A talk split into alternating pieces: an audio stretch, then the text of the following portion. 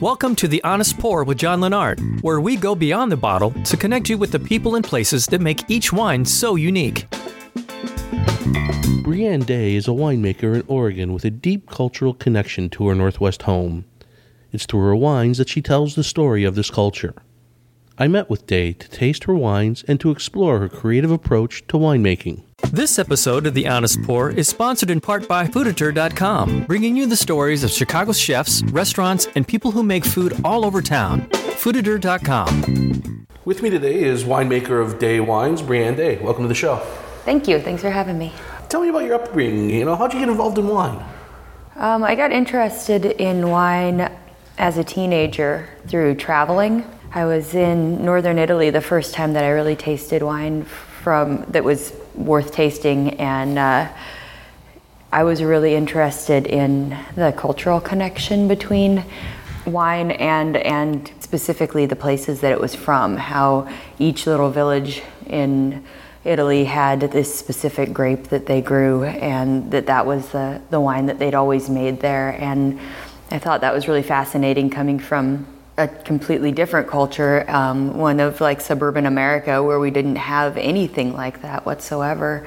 I thought it was really interesting, um, the, the cultural connection. And so I was really curious about that. In every town I'd go to, I'd pick up bottles of wine. And um, over the next couple of years, in my early 20s, that was something that I, I kept coming back to, was just seeing uh, the, the world through, through the wines that they made in, in the individual place. So um, in my mid 20s, I traveled around the world for a couple of years to try to investigate that more closely and, and see about what part of wine that I wanted to be a part of. And so I worked on vineyards and talked to winemakers and talked to somms and tasted a lot of wines. And through that journey, I, I came to want to be a winemaker and I came, became very interested in specifically wines that were made in a more natural way.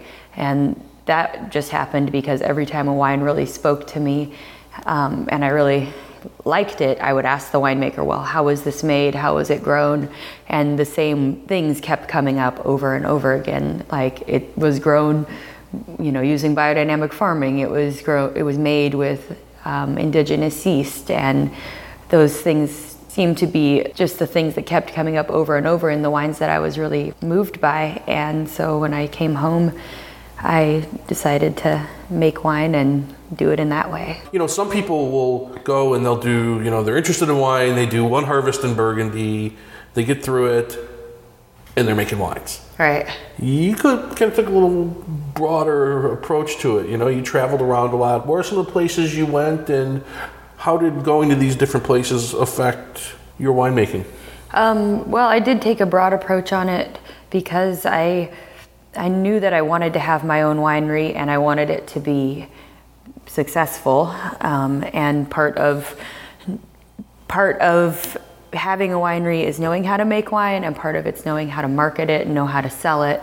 And so I wanted to take a really broad view of it. So in terms of learning how to make wine, I worked and traveled around New Zealand, and that was because of the Pinot Noir connection. There are a lot of Pinot Noir producers in New Zealand as well as in Oregon, and um, working down there allowed me to do two harvests a year one in Oregon and one in New Zealand, and it was just a really easy way to do it because there's a total travel path between Oregon and New Zealand for, for that reason. Um, I worked in Burgundy for a harvest in Volnay and I worked in Argentina just because when I was traveling, I liked Argentina, and the wines are are really um, different than Pinot Noir from Oregon. But I've found, and I didn't realize that this was going to be helpful. Um, I found that a lot of the other varieties that I made in Argentina have come into handy with fruit that I'm getting from Southern Oregon. So that's actually been useful, and I didn't realize it was going to be at the time. Um, but I also worked in other aspects of the industry to try to get um, some sales experience. I worked in restaurants and buying for restaurants and selling barrels and working in retail. So, a lot of different ways to try to get a, a broader view of um, not just how to make it, but how to sell it. So, you've got all this global experience, and with all that experience, you could have gone anywhere to make wine. What took you to Oregon? Well, that's that's kind of ties back to the first thing we were talking about with the cultural connection. And so my cultural connection is the Northwest. That's where my family's from. That's where I was born and raised. And it f- felt more genuine to make wine in a place that I know really well. And it felt like I would be able to more accurately describe a place through wine, through a grape, if it's a place that I know really well, than if I just randomly decide, well, I really like I don't know, I really like Sicily, so I'm gonna go to Sicily and make wine. And I might really like Sicily, but I don't think that I necessarily understand the culture there. I feel that that's a really important part for me of making wine is making it of a place that I understand well. And since I'm from the Northwest, that's that's the place that, you know, that it is. you started in Italy, and there, there are those deep cultural connections, whether you're in Piedmont or Sicily or wherever. I mean, just really important cultural connections. In the U.S., we don't have those centuries of winemaking behind us, and it's a little more free form. You get to do what you want. But what do you think are those cultural connections that come with Oregon and its wines? Well, for me, the culture of the Northwest it was important to be in in nature a lot is what I'm trying to I'm trying to say. So growing up, I spent a lot of time playing in the woods. My grandma always had a garden, and we'd always be, you know, getting produce from the garden, going and picking blackberries and picking picking fruit all summer long and things like that. So. Um, I guess my cultural connection is more about the land itself and the and nature itself. And yeah, we don't really have the.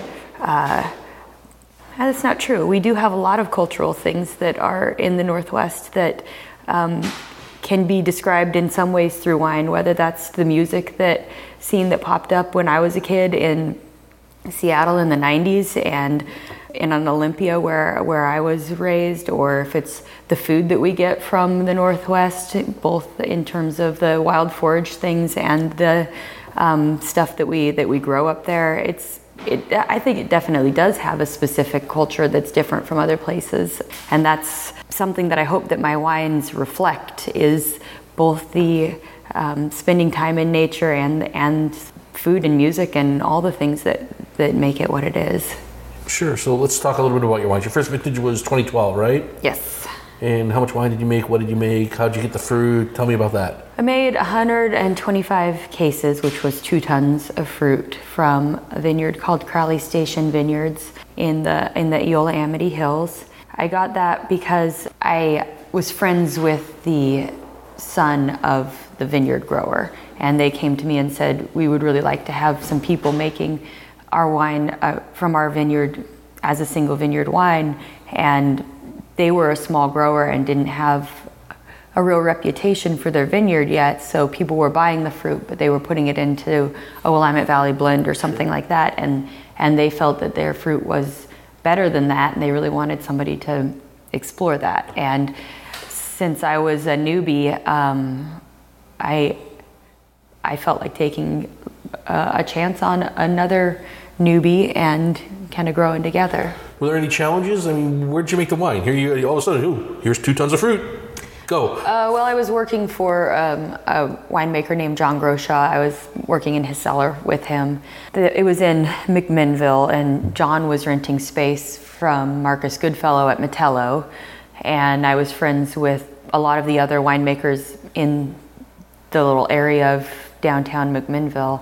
So a friend of mine named Dai Crisp, who is a longtime grower, um, has he had space across across the way, and so Dai rented me space in his winery, and so I'd be working for John and just walk across the parking lot and go do my punch downs at, at my space and come back over. So you made this first vintage, you know, 125 cases and sort of borrowed space but you had a plan to expand. Tell mm-hmm. me about that and where we're at today. Oh, sure. Um, well, sometimes when I daydream up um, a plan, I, I kind of like see it in its entirety really um, quickly, and then I stick to that daydream, that that thing that I thought up. And so when I first decided that I wanted to have a winery, my plan that I thought up was um, that I wanted to grow to be about three or 4,000 cases, that I wanted to have a pretty large facility that I could rent space to other winemakers in, especially other younger and smaller, not younger necessarily, but newer um, winemakers who were also exploring things from a more, a, a less intrusive kind of winemaking standpoint. Um, and basically, that's where it is today. And so um, the way. How'd you get there? it's it's a, a, surprising surprising way. I thought that I would just work lots and lots of jobs to pay for everything, and so after I made my first vintage in 2012, I was working four other jobs, um, and so I was waiting tables. I was managing a wine program at a restaurant. I was working one day a week at a retail shop, and I was working for John in his cellar. And not sleeping at all. Not much. um, yeah, not much. And so uh, during one of those jobs, uh, waiting tables, I waited on some folks from Traverse City, Michigan, who have a second home in Portland, and they saw the big grapevine tattoo that I have on my arm and started asking me questions about it. And um, every time I'd come back to their table through the through their dinner, they'd ask me more questions, and they'd get more and more business specific. And by the end of their dinner, um, Richard, the gentleman, said, I'm going to back you. And I, I took that with a grain of salt. Sure, it's someone at dinner with a little wine in them. And... Exactly, exactly. Um, but their friends said, take this guy seriously because he means it when he says stuff like that. So I arranged to have lunch with them a couple days later and I had written a business plan and a budget and it was like for exactly what what we have right now um, and presented that to them and I decided to kind of present the bigger version of the story to them to see if it would scare them off and it didn't. They just were right there with me like yeah cool let's do it let's do it. So I grew in 13 I, I took on three additional wines, two additional vineyards, grew to 450 cases. And then in 14 and, and in, in, in 13, I was able to get more distribution um, in New York in addition to Chicago. So in 14, I took another big step and I grew to about 2,700 cases. And then Richard said to me over the uh, winter in 2015, he said, okay, you've grown the brand now. Next step is we got to find a building. And when somebody says something that like that to you, you just hustle. you just make it happen because um, I don't know. You don't know how long an offer like that's going to last, I guess. Um, so I, I found a building in the heart of wine country in Oregon that was uh, formerly a vitamin production facility. It's a big kind of warehousey building that's on two acres in Dundee. And last summer I remodeled about 4,500 square feet of it into production area, and we made our wine in there last year, me and six other winemakers. And then this year, this summer, I've been remodeling the barrel room and building a tasting room. And so the barrel room should be finished pretty much today, hopefully by the time I get home from this trip and then the uh, tasting room is supposed to be done by November. It's been, um, and then this year I'll make 4,000 cases of wine, and I have nine other clients in the winery that are also making about 4,000 combined. Um, so we'll do about 200 tons altogether wow. in the in the building this year. That's pretty astronomical growth in four years to go from 125 cases to 4,000. 4, was that part of the plan to grow that quickly? No, that was not part of the plan. Uh, I have a hard time controlling myself around harvest time. Is honestly the is like really the honest answer. Um, I get really excited, and I it's harvest comes once a year, and it makes me feel like internal pressure to to um, make more and to make more varieties and like the creativity of winemaking is part of the most fun aspect for, for me. And so um, it's a little bit of, um, I have a little bit of mania around harvest time where I'll hear about a certain grape variety, and then this idea occurs to me like I should make it pet nat, I should make it skin contact, I should make it carbonic, whatever it is, and I get really like curious and excited, and I, I, I just say yes. So that kind of daydreaming you had about building the business and building your facility and seeing where it's going to go applies to your wines as well, huh? Sure. Yeah, I, I get I get really excitable, and then um, afterwards I have to decide how it is that I'm actually going to sell it, and then find a new market and whatever. So this past year, since I had made a bunch of wine in 14, I um, between January and March I opened 10 new markets. So I, I've got distribution in a lot of states now, um, a lot more than I had, and in a few countries. And It's going to make it harder for us to get your wine. uh, I'll just have to make more. So let's talk about your wine.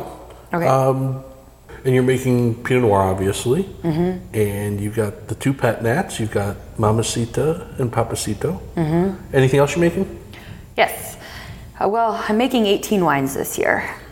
Um, so Big step up from last year. I made 11 last year. Yeah. Um, so I'm making um, four single vineyard Pinots, and I choose those sites because I feel that they're all really um, different from each other. I don't want to make Pinots that taste the same as each other because then they're competing in the marketplace with themselves within the within the brand, and that seems kind of pointless to me. So they're um, distinct sites, in my opinion from one of the sites, which is Momtazi Vineyard. I'm going to make a, a field blend of Pinot Noir, Pinot Gris, and Pinot Blanc as a red wine because I'm curious about that. I like wines from Italy that have red wines that have a lot of stone fruit characteristics to them, like uh, or Frappato. And I was thinking about what wines, what grape varieties in Oregon could possibly create a stone fruity type of red wine and my head just went back to the Pinot family. So that seemed like a I don't know. Yeah, definitely when you get that Pinot Blanc and Pinot Gris, you get those stone fruit characters in there. And Exactly. So that's one wine that I'm doing. So that's five. Um, I'm going to make um, a blend of uh, Pinot Gris, Pinot Blanc, Riesling, Müller-Thurgau, Muscat um, as a um, glass pour pricing white that's going to hopefully be crisp and youthful drinking and um, aromatic. Um, I also make a Pinot Noir that's I'm carbonic focused. Last year I made it entirely carbonic maceration, and this year I might change a little bit about how I make it, but it's Pinot Noir from several vineyards in the Willamette Valley. why'd you go carbonic with it? Uh, well, one because um, I've never made a wine like that before, and I wanted to see what that was like. Um, the second reason was I was trying to get it at a price that make it at a price point that could be glass pour in my other markets, like in Chicago and in New York, um, and making it in stainless steel and being able to turn it around quickly, which carbonic maceration, you can get it into bottle a lot quicker than if you put it into barrel. Um, that helped me to keep the price lower. So it was kind of a, a dual purpose. Okay. Uh, I make from, I'm going to be making for keg wine only a Viognier from the Willamette Valley. I'm going to make a skin contact Viognier, Pinot Gris, and Muscat. Ooh, that sounds geeky. Yep. yep. That's that's going to be a geeky one. Um, it- from Southern Oregon, I make a Syrah Viognier. That's a pretty high percentage of Viognier, um, anywhere 15 to 20 percent. I think I'll be doing 15 percent this year. Um, I make a field blend of Cabernet Franc, Tannat, and Malbec. Um, I make a straight Tannat. I make a Marsanne Roussanne Grenache Blanc, and last year I destimmed the Marsanne component and had skin contact on it, and then blended it back in in barrel with the um, other two, which were direct to press. And I make the Pet Nat of Malvasia Bianca, Pet Nat of Primitivo. I make a rosé of Tannat and Malbec. And I think that's it. Was that 18?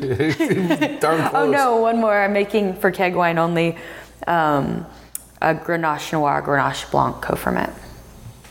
So you got 18 wines. You're making about 4,000 cases a year. So it's you're not making a lot of any one thing, are you? No, the most um, I make the most of the Pinots, the Syrah, and the Cab Franc blend. Those are the biggest quantities, and those will all be right around uh, two to 350 cases each.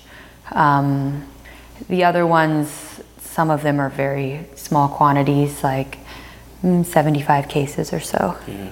You were talking about how you're influenced by natural wines, but you're not a natural winemaker specifically, are you? I mean, I know you do spontaneous fermentation, but you use sulfur, right?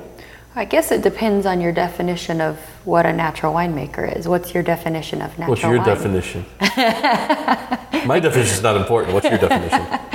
Um, there isn't a consensus as to what natural wine is. And in fact, most winemakers that I know don't use that term very much. I think it's a term that um, has come into play more strongly as sommeliers and the media are trying to describe what it is that they're seeing. Um, and it's, it's easy to get your head around the word natural because it's something that we use a lot to describe other food products. So there are uh, people that are making natural wine and would do it with absolutely no um, chemical intervention at all. And in some of my wines, that's the case. In my pet nats, that's the case. I don't have any sulfur in those wines. But I think the consensus for natural wine does, based on uh, events like raw fair and the big glue and some of those things, it doesn't preclude that the wines should have at, like no sulfur in them. And in my wines, I use sulfur prior to bottling. So I don't use any at the crush pad. Um, I like to, to substitute the um, protective nature of sulfur with CO2. So I will bring the fruit in, cover it with frozen CO2, and seal it up until the natural, the native. And when I say native fermentation, even I don't sit and analyze what yeast is operating Once in it's my going, wine. it's going. It's going. That makes me happy. I know I didn't stick any in. Right. Like that's that's basically what the uh, my my thought process to that is that um, when one inoculates with yeast, they're they're putting in a really large population of one strain, which to me homogenizes the flavor of the wine and makes it um, less interesting. So if some of my yeast cells are from the vineyard and some of them are from my hanging out on my fermenters or hanging out on my barrels or from some other place, I know that it's got my wine has a lot of variety of yeast in it and that is what is making uh, the complexities. Wine character, so sure. I'm not that concerned about identifying exactly what that is. Now, what about other winemakers in your facility? Are any of them inoculating? Yeah, some of them so are. that sort of puts into the blend too, then, huh? Right? Yep. Yeah. Yeah. Uh, so, anyhow, um, based on whatever a person's definition of natural wine is, I, I don't, I don't really want to say whether or not I am because it's, I, whatever. Um, I, I, I don't sulfur the wines at uh, at the crush pad. I don't inoculate them with yeast. I don't use any enzymes or water or chap- chapitaliz- chaptalization. I can't even say the freaking word. um, yeah, I have uh, I have added acid to wines before. It's not something that I do on a on a prophylactic basis. I don't do anything on a prophylactic basis. Um, I've never filtered. I don't use um, I don't use very much new wood. That's how I make wine. Great. Have you had a favorite vintage or favorite wine or some kind of story about one of your favorite wines or favorite vintages that you've worked with? Sure. Um, well, 2014 was a year that I grew a lot, um, and it was a really challenging year, like on a personal level. Um, and so, like, I didn't like the place where I was making wine, and I had a horrible boyfriend at the time. And so it was like making wine that year felt like a really, um, like my happy place. And the uh, Cancilla Vineyard Pinot Noir, uh, more than any of the others, just had all these um, aromatics during fermentation that set off triggered like happy points in my brain and so every time i still smell that wine it, it just reminds me of feeling like calm and peaceful in the middle of a terrible you know storm You said of life, right? life, life storm um, and uh, I, that wine has a, I have a soft spot in my heart for that wine because of that reason. Some of the other wines, they personality wise, they just kind of crack me up. My, my Papacito, um, I made that kind of on a, a bit of a whim and a bit of a dare um, because uh, at the beginning of harvest last year, um, a friend of mine named Ross was out working harvest from Philadelphia, and he's a sommelier in Philly, in Philly. And we were drinking Lambrusco, and I was saying, "Oh man, I always wanted to make red wine as a sparkling. Like that sounds really fun." And he's like, "Bree, you're already making ten wines. You're not going to make an eleventh. And I heard it as a challenge, um, and so I kind of was keeping my eyes open for the appropriate fruit for that wine. And my grower Herb Herb Quady in Southern Oregon told me about this vineyard that had some extra primitivo, and I thought that would be the appropriate wine for this. Um, and so I, I, made it as a, a red wine, and then instead of putting it in a barrel, I put it into stainless steel and chilled it down to try to slow down the fermentation process so that I'd have enough sugar to make it pet nat. Um, I bottled it, and I didn't think about how much tannin and um, color interact with CO2 and the explosive nature that that could create. Uh, so the first few sample bottles that I opened, some of them in very public places uh, Exploded. were volcanic in nature. Yeah. I exploded a bottle of Papacito all over 10 Bells in New York because I sent out a couple sample bottles and we were like, hey, we're going to open it. And it was just like volcanic. It was, it was volcanic. Um, so that wine took a, a bit more effort to get to a final product. We had to disgorge it. We had to soak off labels that I had prematurely put on, and then they got destroyed through the uh, do- uh, through the um, disgorging, Disgorging. process. And so it took a lot of work, um, but that wine had a lot of personality, and I had to just kind of like laugh at it because otherwise I would just go around being frustrated all the time. Like, I know I, I maybe broke even on that wine. Well, I was able to score a couple bottles of that, Yeah. and none of them exploded. Good. They And shouldn't they- at this no, point. No, they were good. They were they were out, they were really great, fun to drink, very Lambrusco-like. Oh, good. Yeah, it was it was really cool wine. So Cool, thank you. dug that. I wish there was more of it. yeah. Yeah. Oh, thank you. I'll make a little bit more this year. And last year, as I was finishing up making it, I was like, this was a waste of time. Like, but people really respond to it and seemed it seems to bring a lot of, of, of joy to the drinkers. Um, and so I'm not just making it this year, I'm doubling production on it, Wow. which isn't much. I mean, I made like 75 cases last year. I'll make 150 this year. but you so. learned a lot last year from it. I learned a lot last year from it, yes. And I'm accepting the fact that I'm going to lose some through disgorging, and that's okay. So, Yeah. that's how it goes. So let's taste some wine. What do we got? Um, I have we have two Pinot Noirs and a blend from the Applegate Valley. So I chose the two Pinots because I wanted to demonstrate um, what I meant when I said that I like to make single vineyard Pinots that are very different from each other, and that there's not um, an overlap in style or not creating a competition for themselves um, in the marketplace. So that's why I chose those two. And then the Running Bear from the Applegate Valley because I think that the Applegate Valley is a- really unique um, place for growing wine, and it's very much uh, when I was talking about the um, cultural component of Oregon, I feel like the Applegate Valley transmits that information really well. When I taste those wines, um, the ones that I make from the Applegate, I think they taste like Oregon. And so sometimes, you know, you hear winemakers say that the, a wine is Burgundian or whatever. I, I really firmly believe that only a Burgundy wine is Burgundian. Well, someone from Burgundy is going to say, "What do you mean Burgundian? Are we talking about Volnay or Pommard?" And, Sure. You know, But certainly- that means nothing to someone from Burgundy. Right, right, true. That's true. But it certainly doesn't it doesn't include Oregon. Um, No. So I, I think that uh, that wine um, tastes like Oregon, and so I really uh, I wanted you to to try it for that reason. Cool. Where are we going to start? We're going to start with this guy, Kinsella Vineyard.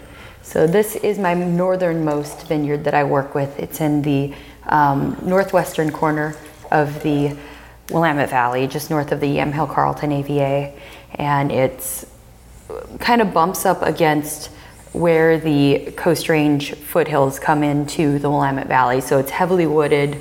It's uh, the rainiest site that I work with, and not not planted to vines for the most part. There's mostly Christmas tree farms all around there. So this is a certified organic site, and um, this is the wine that I was talking about. This is your happy place It wine. is my happy place wine, you know, you know, Well, it's really pretty delicate color. Wow, strawberry, huh? Yeah, um, the longer that it's been in in bottle, I feel like the darker the the fruitiness has become to it. Uh, yesterday I was tasting it and I felt that it had a lot more blue fruit notes than I'd noticed in the past, like um, like huckleberry, blueberry, like that kind of thing. We've decanted this a little bit, so we've got a little air in it. And then I like the way the um, stems at this site smell and taste and everything. So you'll notice some spicy notes to it that are maybe in the vein of um, cinnamon or black pepper, and that's because I added stems back to the fermenters um, at the crush pad. I see what you mean about uh, that blue fruit coming through. Yeah, a little spicy finish. Now, you said you don't use a lot of new wood. Is there any new wood on this? There um, is a little bit of new wood on this. This is the highest percentage of any of my Pinots. It's 15%. Okay. Yeah. So All I- French, I'm assuming. Yeah, all French. Um, I use um, pretty much all French oak in the cellar. The majority of the wines uh, of the barrels are old, like over over five uses. Um, I did buy this year. I've got two um, Russian oak puncheons coming in. So oversized, they're double-sized barrels, and they're Russian wood. And I'm going to experiment with those in um, the Tannat and the Cab Franc. And I'm not to. I think um, Pinot really shows off wood, and it's kind of risky to experiment with that much Pinot in, in a in a Russian Sure. oak puncheon. But since there's absolutely no benchmark for uh, Oregon Tannat, I can kind of do can whatever. do whatever you want. I can do whatever I want. You'll set the benchmark. Well, well, this uh, wine is really pretty. Thank you. I, I still smell the things that I smelled in the fermenter, which were the floral parts of it, like jasmine and violets, and um, sometimes just a little bit of a citrus component. I was just thinking like orange rind. Yeah, yeah, and uh, I I like that because I think they're kind of atypical things to experience in Pinot Noir, and it seems to be very specific to this particular site, and um, I like that about it. Okay, so what do we have here? This is Crowley Station Vineyards, all marine sediment soils here. So the other vineyard that we just tasted, Kinsella Vineyard, is all uh, volcanic loam. Has a Kinsella has a huge amount of water holding capacity in the soil. Crowley Station has like no water holding capacity in the soil. Um, so they're very different in terms of those two things. Um, this is a slightly lower elevation site, and um, like I said, marine sediment. So there are crumbling um, seashells all throughout in the vineyard, and I think that that comes through a lot in the wine. Okay, a little, uh, little dustier this wine. Mm-hmm. A little more serious color. A little bit. Of, you see, a little. I'm starting to get a little that kind of cool, almost not brown but tan around the uh, very outside of the edge. Mm-hmm. Um, a little oxidation, which is not a bad thing at all. Yeah, quite a bit different, huh? Mm-hmm. Yeah, I think what's interesting about this one is how savory Yeah. it is. Um, it definitely goes more toward um, the like umami side for me, and I notice a lot of salinity in the finish on the wine that I think is a direct result of the the soil. the soil. I just want to drink that. but still, they're kind of, it's still Pinot Noir. It's not, we're not fooling anybody here with what it is. It's a Yeah. good classic example of Pinot Noir, Yeah. uh, Oregon Pinot Noir particularly. Well, what's what's this? What do we got here? That is um, a blend of Cabernet Franc, Tannat, and Malbec from the Applegate Valley. Um, so southern Oregon, just about 20 miles from the border with California. Now, you used a word that last year you didn't use. What Malbec? Yeah, last Yeah. year you didn't call it that. Well, on the back, it has the word you're thinking of, which is Côt.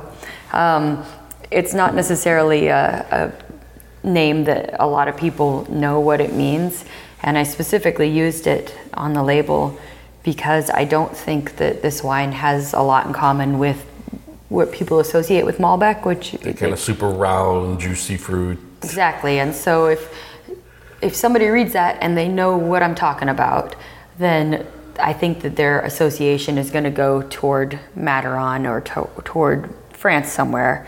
And if somebody doesn't know what it is, then all they have to do is ask their handy wine steward wherever, cool. and then they've learned something new. So Great. you know.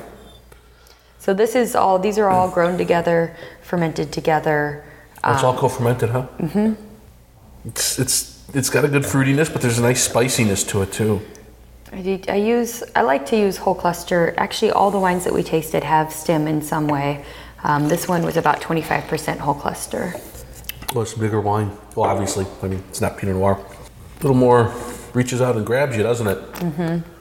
13% on it. Oh, good. Um, but the I think the tannin itself does give a lot of uh, grip. Now, you said something earlier about this wine. You said this is Oregon. Mm-hmm. What, what what about this wine makes it Oregon? This wine to me is a lot more feral in nature than um, some of the Pinots. Um, I think that it's got more of a, a woodsy, um, evergreen kind of component to it, where it, it- to me on the palate and in the nose, that I get a lot of uh, like kind of dry summer evergreen forest. Um, so in that way, it actually specifically reminds me of Southern Oregon. I think it's just a, it's just a little bit less um, predictable because it is a blend that's not typical for the Northwest. So when you go into it and you taste it, it's it's not um, you don't really have any anticipation of what it is that you're going to be experiencing. Um, and I think that that kind of uh, freedom from convention is something that is is American in, in nature. And since my American experience centers around the Northwest, it, to me, it's Northwest in nature because of having the uh, the the lack of tradition with it. And these wines are all. What's the price point around for retail price on these? About Um, they're all between forty and fifty dollars. The uh, Running Bear, I believe, is forty retail, and I think the Pinots are are forty-five to fifty. Something all right, so all in the forty to fifty dollar range, depending on where you're buying it. Um, they're not the easiest wines to find, but you can, with a little bit of searching, find it. I know I've seen them in a couple of shops recently in the Chicago area. Cool. So they're they're out there. yeah, um, not only on restaurant wine lists, but they're there as well. yeah. Well, they're delicious wines. Um, they're, they're, they're, I think they're wines that are representative of that vision you talked about earlier. That they're they're expressive of the places that they're from. I mean, the the Pinots clearly are unique from one another. It's not like the same Pinot grown on two different sites, which you know sometimes you get a little bit of that. Brienne Day of uh, Day Wines. Thank you so much for joining us. It was a pleasure to meet you and taste your wines. Yeah, pleasure for me as well. Thank you. For John's tasting notes on the wines from this episode, go to www.thehonestpourpod.com. Make sure you catch every episode by subscribing to The Honest Pour with John Lennart at iTunes, Stitcher, or the Google Play Store. Also, be sure to like us on Facebook at The Honest Pour with John Lennart and follow us on Twitter at The Honest Pour. This has been The Honest Pour with John Lennart. Music by Kevin MacLeod.